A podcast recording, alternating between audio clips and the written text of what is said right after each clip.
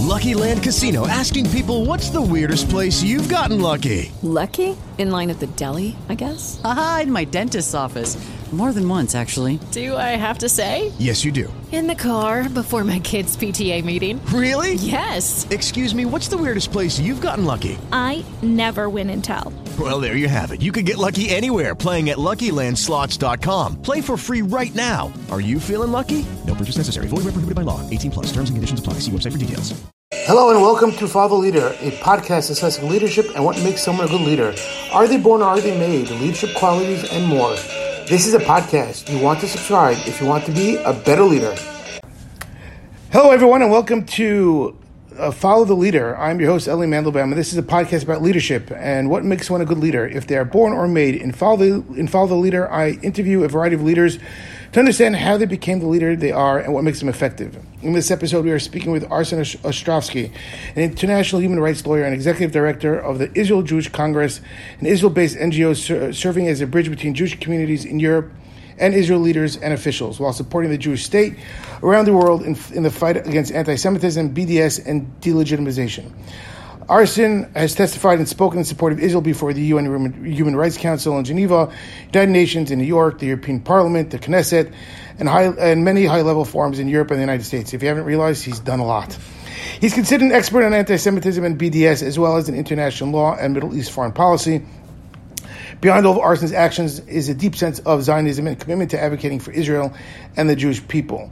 Lastly, in 2012, Arsen, originally from Australia, made Aliyah from New York.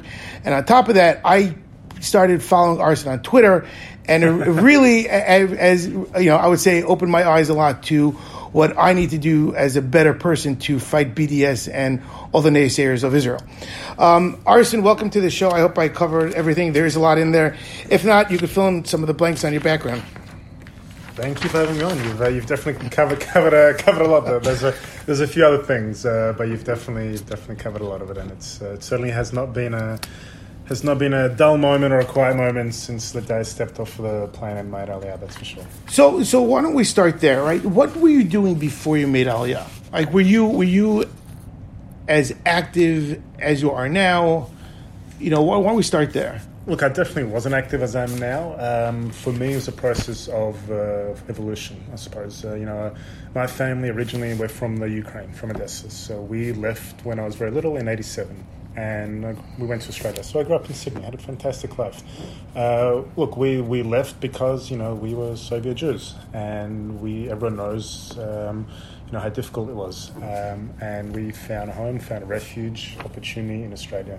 So I had a fantastic life growing up. Um, but I was also a little bit detached from Jewish life. You know, my parents, my family, were very proudly Zionist, but they also knew what anti-Semitism was like, and so in, in many ways, you know, they wanted me to also to blend in like every, everyone else. Um, so you know, I had every opportunity in life, and uh, but for me, the turning point was. Um, was around 2002 when, if you remember, the um, Jewish journalist, American journalist Danny Pearl, Mm-hmm. Uh, writing for the Wall Street Journal. Um, he was covering um, Pakistan and he was taken by the Pakistani Taliban and executed live on camera. And his famous, you know, very famous, very deeply jarring last words were My father is Jewish, my mother is Jewish, I am Jewish.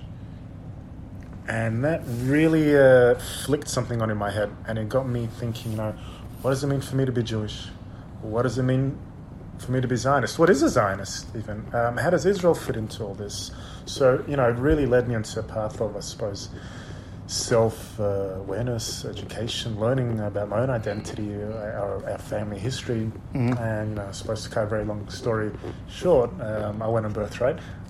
Uh, you know, in 2003, I thought I'd wait until uh, it was peace and quiet Wait, here. was that your first time? That was my first time. First time. And it was, you know, I thought I'd wait until it's all nice and peaceful, but uh, and I said I'm, I could be waiting for a while. So I went in the really in the peak of the second Intifada, and but I knew, you know, from the moment I stepped foot that you know this is a deeply, deeply special, unique place, and I felt right at home.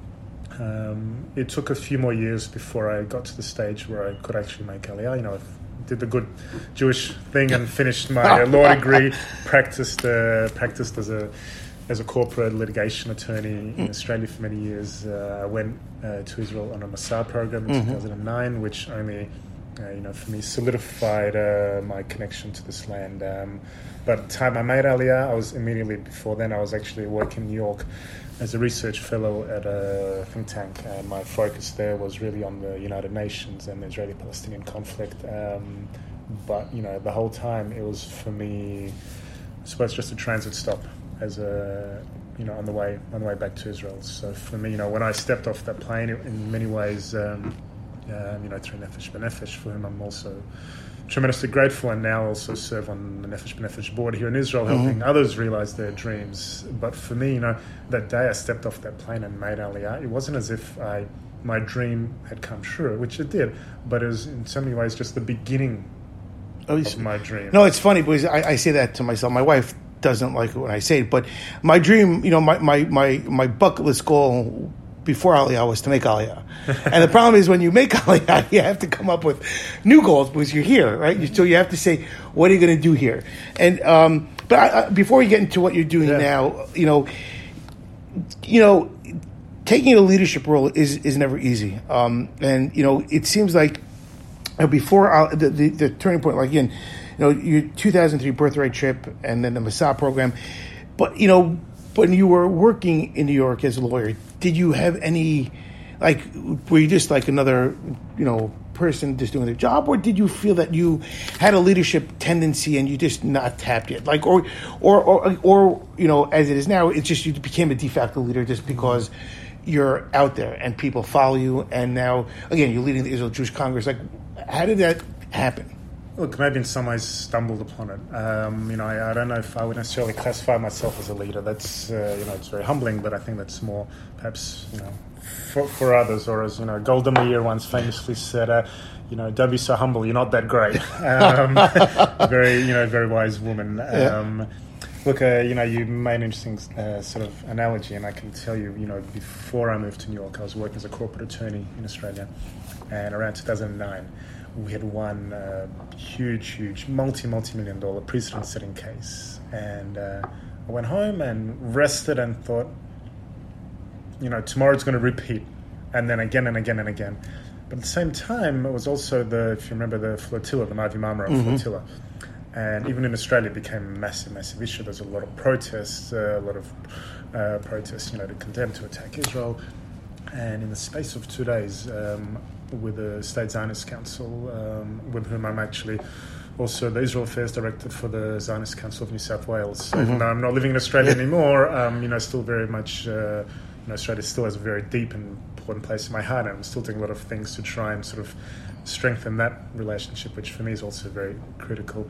Um, so at that time, 2009, together with a few other people, we immediately, literally sprung to action and you know, organized. Even in the community, there was a, you know, a debate: how do we respond, public, not public? What do we do? So we organized a massive rally with like several thousands of people within 48 hours to come out and show their support, the solidarity with Israel, with the, with the Jewish people, and during this difficult time. And when I came home from that, I thought, wow, you know what? That's something meaningful.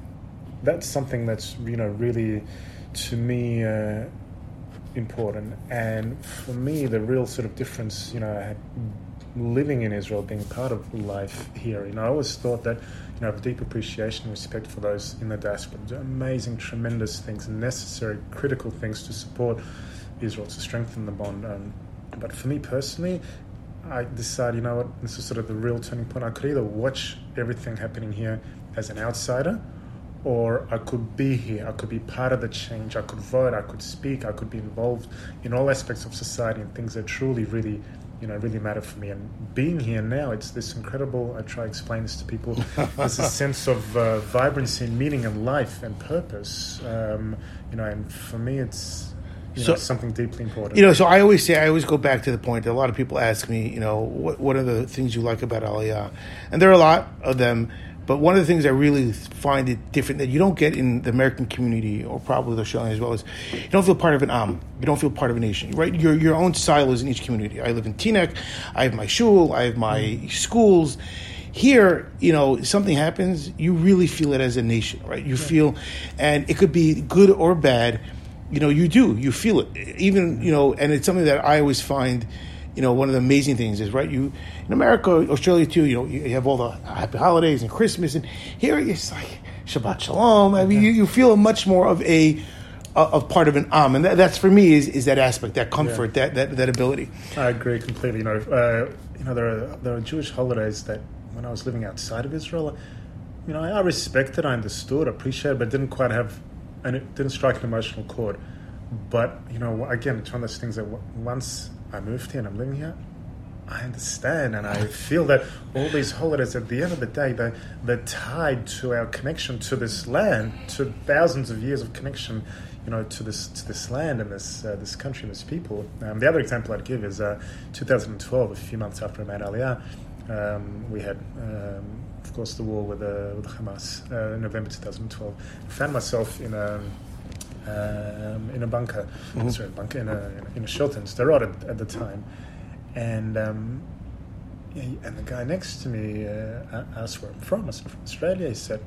Probably really regretting now making Aliyah, uh, you know, to go to go from Sydney, where my biggest concerns were, you know, like which pub do we go to, or which Yeah. football team do we watch? But I responded, absolutely not. This only reaffirms my decision because this is my country and this are my people and I'm going to be with them when they're under fire and I'm going to be with them when we are rejoicing and celebrating and happy because at the end of the day as you said you know we are one people and it's one you know one community one nation You know, so on that note, it, you know, this is an Aliyah pitch for those listening. I'm just saying, you know, I think to myself and Arsen, I mean, you know, we are very pro Aliyah. So if, if you want to come home, you speak to us. We're happy to help you out. speak to us our connection Nefesh B'Nefesh pleasure It's um, it's not a it's not a problem. We'll even bring again a shout out to Hillel Fuld. If you're looking for, if you're looking for a job, we'll hook you up with Hillel. or somewhere to eat um, but let, let's keep moving though. So you know, you know, it, it's interesting you're saying you know. So you you organized that rally and, and and that really struck something in you. So you you make all these. So how then did you? Start really getting more involved, and we're going to talk a little bit about, about your digital presence because that's it's really strong. Mm-hmm. I mean, and, and not only that, but you are taking all your talents that you have outside of the, the digital world, you know, your debate skills, etc., and you bring it there, and you don't back down from anyone. I mean, you are just like, and, which is, which is, Thank you. I mean, it, it's it's good because there aren't a lot of people out there that do that, right? People are timid and people are a little bit afraid. People are like, I don't want to rock the boat, and you know, I, I'm not sure if it's the right thing to say. I mean, but there is a responsibility, and again, I don't think I, I don't know if you realize it or not, but people definitely look to that and say, okay, what is he saying? Right? What are you saying that we could then use as other people go and debate other people? I mean, so how did you start? How did you start seeing that um, in the in, in you know using Twitter as a platform to really fight the BDS and anti-Semitism? Um, look, I mean, I started sort of picking up on social media as a professional tool uh, probably around uh, 2011, 2010, 2011. Actually, I was working in New York at the time as a research fellow, and um, you know, a lot of uh, my efforts and time were focused on the UN. The Palestinians at the time were just starting their whole uh, pursuit of uh, unilateral statehood. Um, were, you know, a lot, a lot of things were happening, and I understood, you know, not everyone gets the news from the radio or through print press, which by the time it's published, it's already old press. Um, especially, and especially when you're dealing with younger people, and you want to reach a new audience, um, you have to use their language and you have to use their platforms. And you know, they were you know, these are people that are looking to social media for their news. Um, they're looking for their, you know, cu- uh, social and professional cues. You're having a lot of influential people from diplomats and government officials and media um, are online, you know, trying to uh, make their presence heard, trying to connect, trying to present their their positions. So I understood, you know, that's a platform, um, you know, that I need to be, you know, present on, and you know, it's you know Look, we're, we're fighting on so many battlefronts today. You know, we're fighting, we have soldiers fighting um, in Gaza or terrorists in Gaza.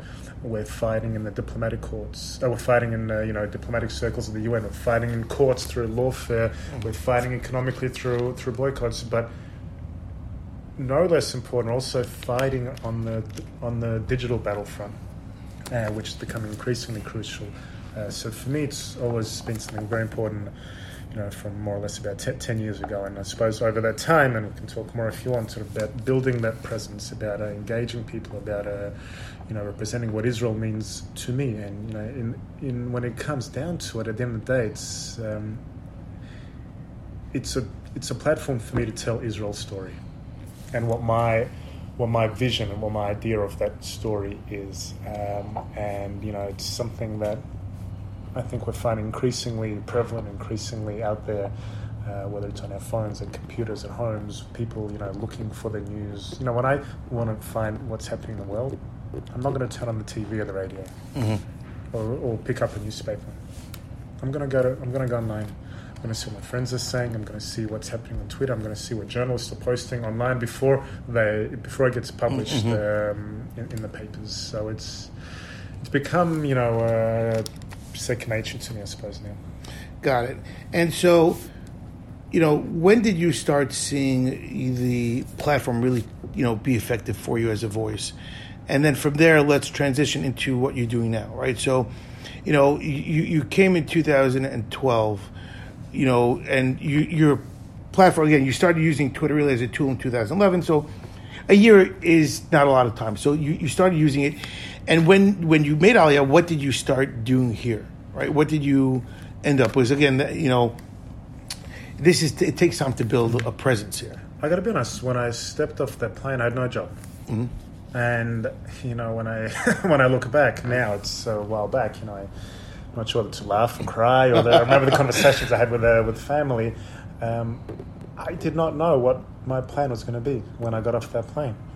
Um, I did not have a clear career path. Uh, my hero was not fantastic. It could still be much better. Um, but I didn't know what I was going to do. Um, but I knew that I had to at least give it a go because I could always regret it later if I didn't.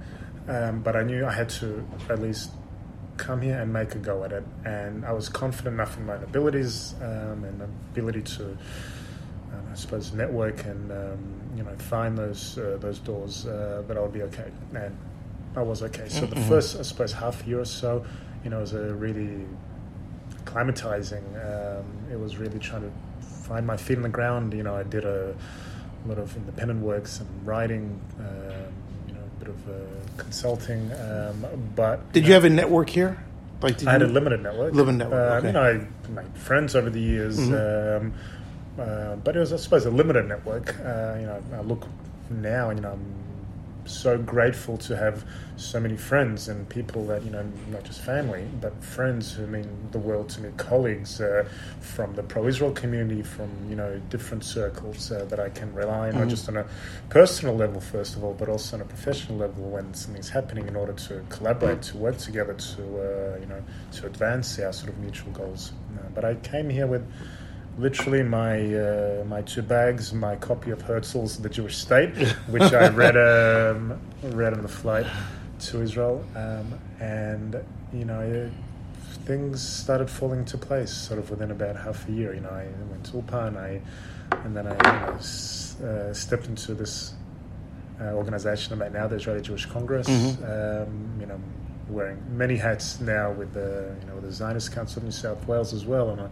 human rights attorney. Um, you know, I do a lot of writing, a lot of uh, you know whatever hat I'm wearing. And I suppose the main hat I'm wearing is always first and foremost as a, as a family man, as a husband, as a father, which is good because if we go in Hebrew right to left, that's uh, that's first in case my wife asks. Um, but in you know in, in every hat, in every sort of uh, position I'm in, it's all you know for one purpose. It's to you know out of a deep sense and. Uh, you know, love and respect for the state of Israel and out of my Zionist um, ideals. And, you know, I, I want my daughter to, my children, uh, I want them, you know, my family to grow up not having to worry about rockets, not having to worry about being part of a state that's incessantly, you know, delegitimized and, and attacked. So everything, everything I do is done with my Zionist hat because out of love for this country, this land, this people, uh, our history. So it's funny, you know, that's a good segue into the. I was reading one of, the, I think one of the interviews you did with the JTA. Yep. You know, the uh, Kol Yisrael Arevim Zelazeh. Yep. You know, all Jews are responsible for another. for one another. r- Resonates with you well. Um, and, and I I definitely hear that. You know, um, you know, one of the things like you, you know, it's like you're you you are almost like a, a default leader without even knowing it. Though I mean, you know, it's it's you know you you because you're taking. I'm, going to quote that on my uh, Twitter. I'm, I'm going to update my Twitter uh, bio now. leader, leader by default. I mean, because you know, a, a lot of people argue, and they, you know, again, we had a lot of people. I, again, Ari Fuld was a great one of them. Yeah. Um, There are a lot of people here, but no one has a, a big of a voice in a sense that you do in terms of I, again I, and I'm, I'm saying now in, in sense of you know you have I, over 50,000 you know people following you. And e- again given your Israel Jewish Congress given your stature in terms of what you're doing now on the community side you know there are a lot of people looking to you in terms of what you say it carries weight do you feel pressure with that I mean did, do you feel that there's a or are you just saying you know what I am who I am I'm going to do what I, I believe in, and I don't really care if they follow. They follow. Um, you know, I believe Churchill, yes, Churchill, I think it was Churchill once said, reportedly anyway, um, that you have enemies, good. That means you stood up for something sometime in your life. Um, you know, I, I wear my heart on the sleeve. I everything I write, everything I say, I mean. Um, you know, it comes out of a desire to make Israel's case. It comes out of a desire to not just, and it's very important to me, sort of in this dichotomy. It's not just as a way to um, to respond to the haters, the detractors, those people that would spread lies and uh, you know uh, try and delegitimize the very essence of uh, the Jewish state, uh, whether it's with boycott attacks, anti-Semitism, Holocaust denial, um, misinformation about what's happening with the rockets. Um, but on the other hand, it's also as a way to promote Israel, and it's critical for me. It's a platform to tell Israel's story, and we have an amazing story. We have a compelling story. We have a powerful story to tell. You know, it's not only an indigenous people returning to our homeland after 2,000 plus years through uh, pogroms and exile and Holocaust and and anti-Semitism, but you know we're people that have rebuilt a nation, rebuilt a land that we are. Our uh, you know economy, our entrepreneurship, our innovation is the envy of the world. We have incredibly dynamic um, cultural scene. Um, we have uh, musical artists coming from over the world. We had Argentina, Lionel Messi playing here. You know, the, the God himself, God himself, came here to uh, to play. Apologies for your religious religious. It's, it's, it's, it's okay. Um, but we have an incredibly beautiful story to tell, and you know this incredible diversity of of people, of uh, melting pot, of cultures, of uh, Jews that have come from all over the world. Literally, me from Australia, you from America, Jews that have come from Europe, that have come from North Africa, that have come from Arab countries, South America, South Africa, and you know we have come here because we are at the end of the day it doesn't matter where we are we're united by a you know a common history a common connection to this land uh, to our religion our faith our history our, our very identity which for me stems from here. And um, you know when I go online I go online always proudly as someone who is a proud Zionist as someone who will always tell the truth uh, however difficult it may be sometimes but I will tell the truth and I will make sure that I correct those who spread lies and misinformation and try and attack us. But at the same time, I also try and um, you know, engage with people and try and tell our story and um, you know um, what it means to live here and um, you know why this is such an incredible place. so you know, and I, everything you're saying, I agree with. Just just want to point that that, that out. Give it to, give it time. I'm sure we'll find some Instagram. Um, so with the Israel Jewish Congress, though, I mean, why don't you tell us more about it? Because I don't know how many people are familiar with it, but give a little bit more background on, on the objectives you're doing and, and some of the outreach and some of the th- things that you're you're doing. Because you know, from combating uh, you know worldwide uh, BDS, um, and how do you get others to get more involved in care? Okay. Well, Look, I should probably say, you know, when I'm when I'm online, I'm online as Arsen Ostrovsky, and again, you know, I wear many hats. But when I'm online, I suppose primarily I'm online in my personal capacity, uh, but of course I do also wear many other hats. Um, look, with respect to the Israeli Jewish Congress, you know, I think it's a very unique and very special organization. It was started in uh, 2012 by a number of uh, uh, prominent um, Israelis um, that came together, and they found something that was missing you know, we have many, and this is sort of the uniqueness of it. You know, there are many fantastic organizations, uh, pro-Israel and Jewish organizations outside of Israel that do tremendously important work in terms of supporting Israel, in terms of reaching out to Israel. The thing is, in many ways, they look from the outside towards Israel, Mm-hmm. whereas as an Israeli-based organization, we look from Israel to the outside. We look to them.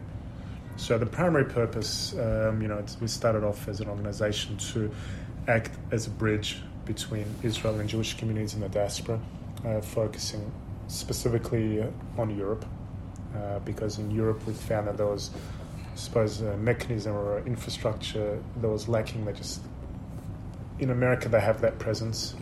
Um, in Europe, it was lacking on the one hand within Europe itself to connect the Jewish communities, but more specifically also to connect those communities here with Israel.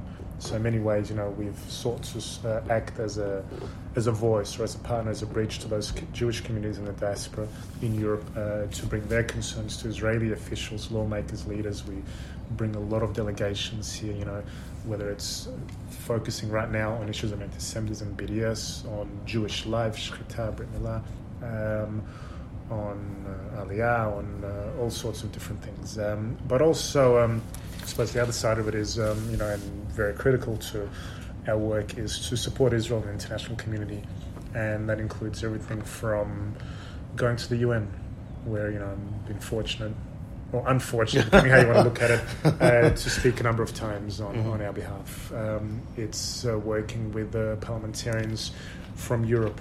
Um, it's also, by the way, working closely with American Jewish community and American leadership because we also understand that, you know, again, it goes to really the core what we're doing. We are one people.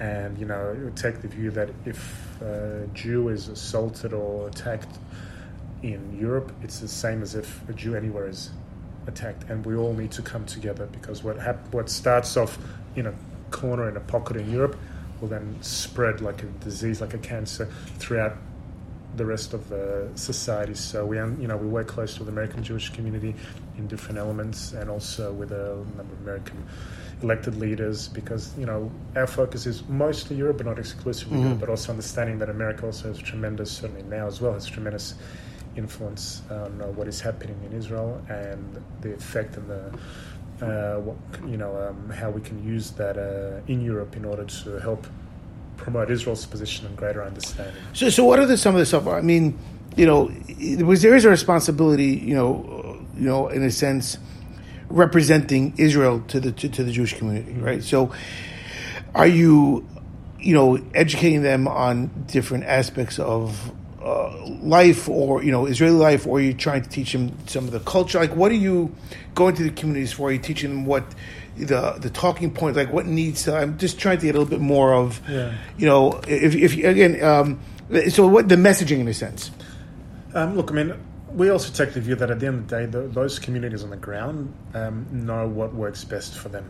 Um, I don't presume, I never would for a second, to go into any community, whether it's in Europe uh, or America, um, and tell them what's best for them. They know what's best for them.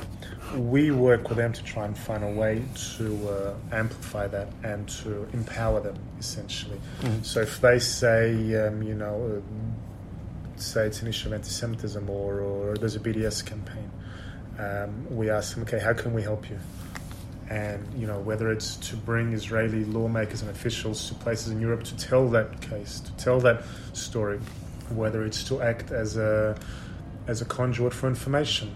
Right now, I'll give you a very concrete example. Right now, we had the, the last week we had the rocket bombardment, and you know we also had communities and friends and allies, not just Jewish pro- pro-Israel groups uh, in Europe as well, uh, Jewish communities especially, asking, you know, what can we do? You know, you stand with us. We want to stand with Israel as well. Um, how can we help? So you know, it was, a, it was an opportunity to convey information to them, uh, tell them what is happening here on the ground, so they can go and make the case for Israel in their own language and in their own way to their own communities and their own leaders and their own parliaments. Uh, but we can help provide them those tools and uh, that real time information and help sort of equip them in order to make that case. But then they, they will make the case in their own way because they know how to do it best. But we can help them in terms of to get to that um, to that stage. and and which is you know again that's that's good to know on, that side. And how many? What's your reach been? I mean, you know, so you started in 2012. Now you know we're 19 now. You know, over the time, you know, has your reach grown? I mean, and how do you get it out there, right? How are you building on top of it? How many? But how many people are, are working with you in the, in, in the Israel Jewish Congress? Um, look, our reach, look, definitely over the years, it's uh, definitely grown. And, you know, one of the things people ask, you know, uh, you know, how many people do you have working for you? Assuming there's like a team of like in the dozens and dozens and dozens.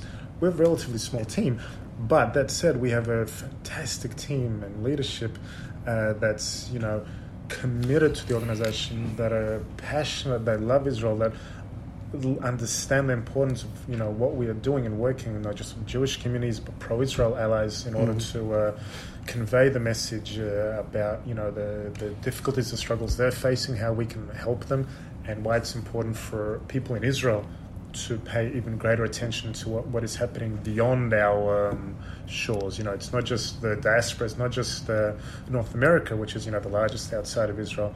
There's also a very large community in Europe uh, which is not homogenous either, that's yearning to be heard, that's yearning for our for our help, um, and to be a part of the, the broader community. So it's important to also get their messages. Um, you know, I, I, I can't give you numbers in terms of um, our reach as an organisation, but certainly it's you know it's quite extensive across you know most if not, I'd say all Jewish communities uh, within uh, Europe. I would say um, certainly, and very many pro-Israel allies as well, because we understand at the end of the day, you know, when we want to make the best case for Israel, we need to work um, and help empower those that do support us. And you know, I, I'm, I don't for a second believe it's very easy to fall back on the belief that um, certainly in Europe that you know we're like a fish at sea that we're alone, and it can seem that way, and it can be very challenging sort of perception of uh, of Israel and Europe. It's a very strained relationship in many ways. But you know, I can tell you from the number of times I've been there, the number of people that we've brought from Europe,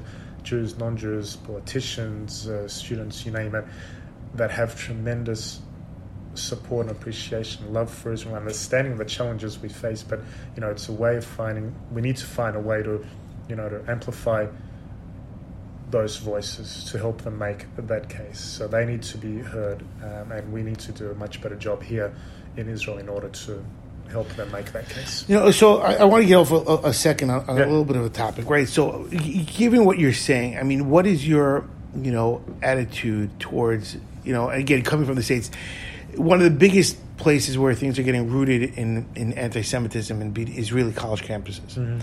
Are you have you thought about making more? of And I know there's a lot of organizations out there, but a lot of them, you know, are timid, afraid. They don't want to be, you know, uh, be uh, preyed on by you know people in the BDS movement or anti-Semites, etc. Are you? Do you feel, or do you think there's an opportunity for you to take some of that? Um, just uh, what you're doing with the communities and trying to empower, because what you're doing is really empowering people, empowering communities in a sense. And you know, because again, like you look in New York, right, where you Columbia University, which is literally one in New York, is probably the biggest Jewish community outside of Israel and Columbia University, which is a, a lot of Jews go there. eh, There, it's a it's a uh, I would say rampant anti-Semitism and, and, and, the BDS, which is really synonymous with anti-Semitism, uh, there. Um, do you feel that there's an opportunity, or do you feel that there is a uh, per, you know, not a purpose, but more of a need for you to go there? Like, do you compel? Like, do you think you have something to offer them and say, no, let, let me see if I could work with some of these, you know, the, the, the people on the ground already there and, and give them more tools to combat this? Yeah, look, I mean, I look. First of all, I think what's happening on campus is incredibly, certainly in America, is incredibly um, disturbing. You know, I have a good friend who's a uh, Israeli um, Muslim um, journalist, and he, he says that he sometimes feels more concerned speaking on campuses in the US than uh, he does uh, interviewing uh, Islamic Jihad leaders in, in Gaza. Um, it is very disturbing. Um, it's you know I hear so many stories of um, students who feel um, you know they're being intimidated, um, who feel that campus authorities are letting them down, who is you know they go to political science classes and the teachers are openly openly hostile, and if they dare to speak up, then they either get knocked down or their grades threaten to become reflected in that. Um, you know, what's one of the biggest dangers, I think, is that it will force uh, Jewish students to be less Jewish. Because at the end of the day, you know, I went to university, lived on campus because I wanted to study. I didn't want to be harassed or assaulted or having to go through mock checkpoints and, and the like. Um, so, you know, I, don't- I think there's a real threat, and I hope it doesn't come to this, but where Jewish students will say, you know what, I don't want to be involved. I leave me out of this. So they just sort of step step around that. Um, But that never works. I mean, we, we we've seen that. You can't just. I mean, you, ca- you can't avoid it. You can't. avoid- I mean, that's the whole thing. You can't avoid it. I mean, you know, again, You can't avoid it. You have to know your history because you know we've No, tried absolutely. that. You, you can't. There's no way you could hide as much as you want. You could suppress it as much as you want. You don't. But people will still know that you, you're Jewish, They and they'll come after you. And look, at the end of the day, these are the people that you know today's students are tomorrow's leaders. Correct. They are the ones that become elected officials, uh, leaders in industry, and uh, CEOs of companies. Um, you know, so these are the people that are you know going to be making decisions um, in, into the future.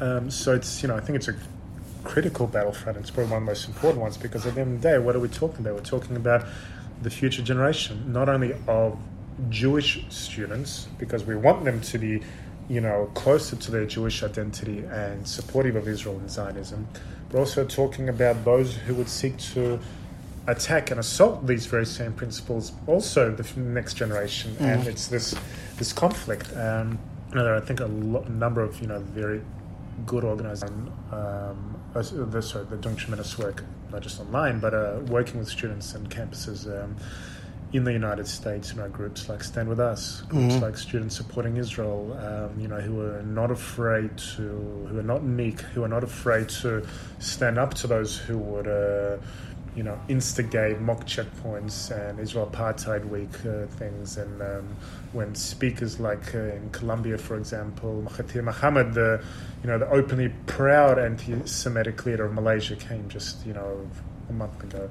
They will speak out against that. Um, so you know, I know for a fact that for a lot of these students, it is very difficult. It feels very intimidating. Um, so certainly what we can do to work with some of these organizations that are already on the ground um, to help support them, um, certainly from Israel, and in terms of what they're doing and their efforts there to get information to them.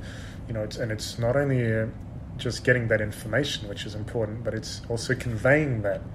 You know, and when you speak about Israel advocacy, and certainly something very important to me, you know, it's first of all we need to know what's going on.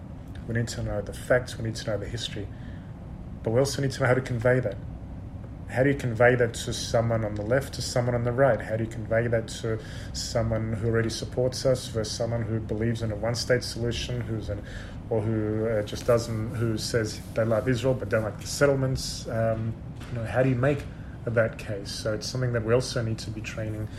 Certainly, the the younger gen, not I mean everyone essentially, but especially the younger generation, uh, those on campus, how to make that case. I suppose in the most effective uh, way. And and so do you you know give them literature? Do you videos? I mean, how you know? Again, it's you know part of it. A lot of it. You know, one of the best ways to defend it is to actually be you know versed in it. Right? Is not to be ignorant. Right? You got to understand what you're talking about. You got to understand that. You know, are you giving them? i i have you created you know um, materials for them? Absolutely. Um, you know, we've done that. We've worked with different organizations already on the ground, a few that I mentioned. Um, I'll give you a few concrete examples. In Europe, you know, we've taken, um, we took a group of uh, university leaders from across Europe to Auschwitz. A number of them who, and not, not Jewish, number of them who'd never been there. And, you know, one of the first things one of the student leaders did uh, from one of the um, Eastern European countries when he came back on campus uh, passed a resolution on anti-Semitism. Directly, you know, that was within weeks of him returning from Auschwitz. You know, he said, "Wow, you know, it sort of puts this in context." So we want to do something. Um, we've, you know, we have a program where we work with um, younger student leaders, like from high school age. We help support them uh, for example, when they go overseas uh, debating. You know, and they're, you know, it doesn't matter. At the, at the end of the day, and it's a reality of also living in Israel, that when you go overseas, you become an ambassador. For better or worse, you're an ambassador for the state of Israel. Yeah. Um, so you have to know what is happening. So you know we we've taken them on uh, you know different uh, countries across Europe after working with them here in Israel, helping uh, you know train them in uh, in advocacy, in uh, in you know in history, in Zionism, in communications, um, and let them you know work with them once they go overseas for like, short periods, and you know when they reach out and speak out to these different communities. Um, but it's you know at the end of the day you know we're talking about like I said you know this is the next generation this is these are not only our future leaders but these are also the future leaders of society that would seek to uh, take away our rights and they would seek to uh, you know attack us and Yeah. deny our very sort of you know legitimacy so we need to uh, we need to work on both fronts I hear that. So, is, you know, switching gear a second, we have a few more minutes to go here. Is there anyone that you felt that made an impression on you to be an advocate? You know, to be, you know, like I said, the- you know, a default leader. Because again, I don't know if you ever really you the leadership methodist came to you in a sense. And i view you as a leader because you represent you're going out to the to the communities and you're advocating up on behalf of israel. So you're you you are people do listen to you and they follow you. So by that fault by that mm. by that you know by that terminology you, you are the a, a de facto leader. You know did someone you know whether in australia or, or new york did someone really make an impression on you saying well you know that that is just you know someone i could go to or look up to besides the four people you have on your desk, right? We have Churchill, Reagan, Jabotinsky, which, Yeah. and, and then you have Begin.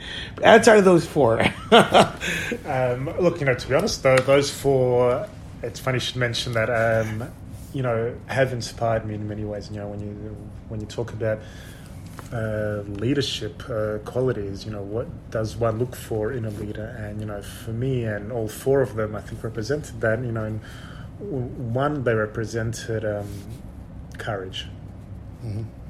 You know, uh, just a few weeks ago, we marked 30 years since the end of the Berlin Wall and Reagan was, you know, obviously instrumental in that.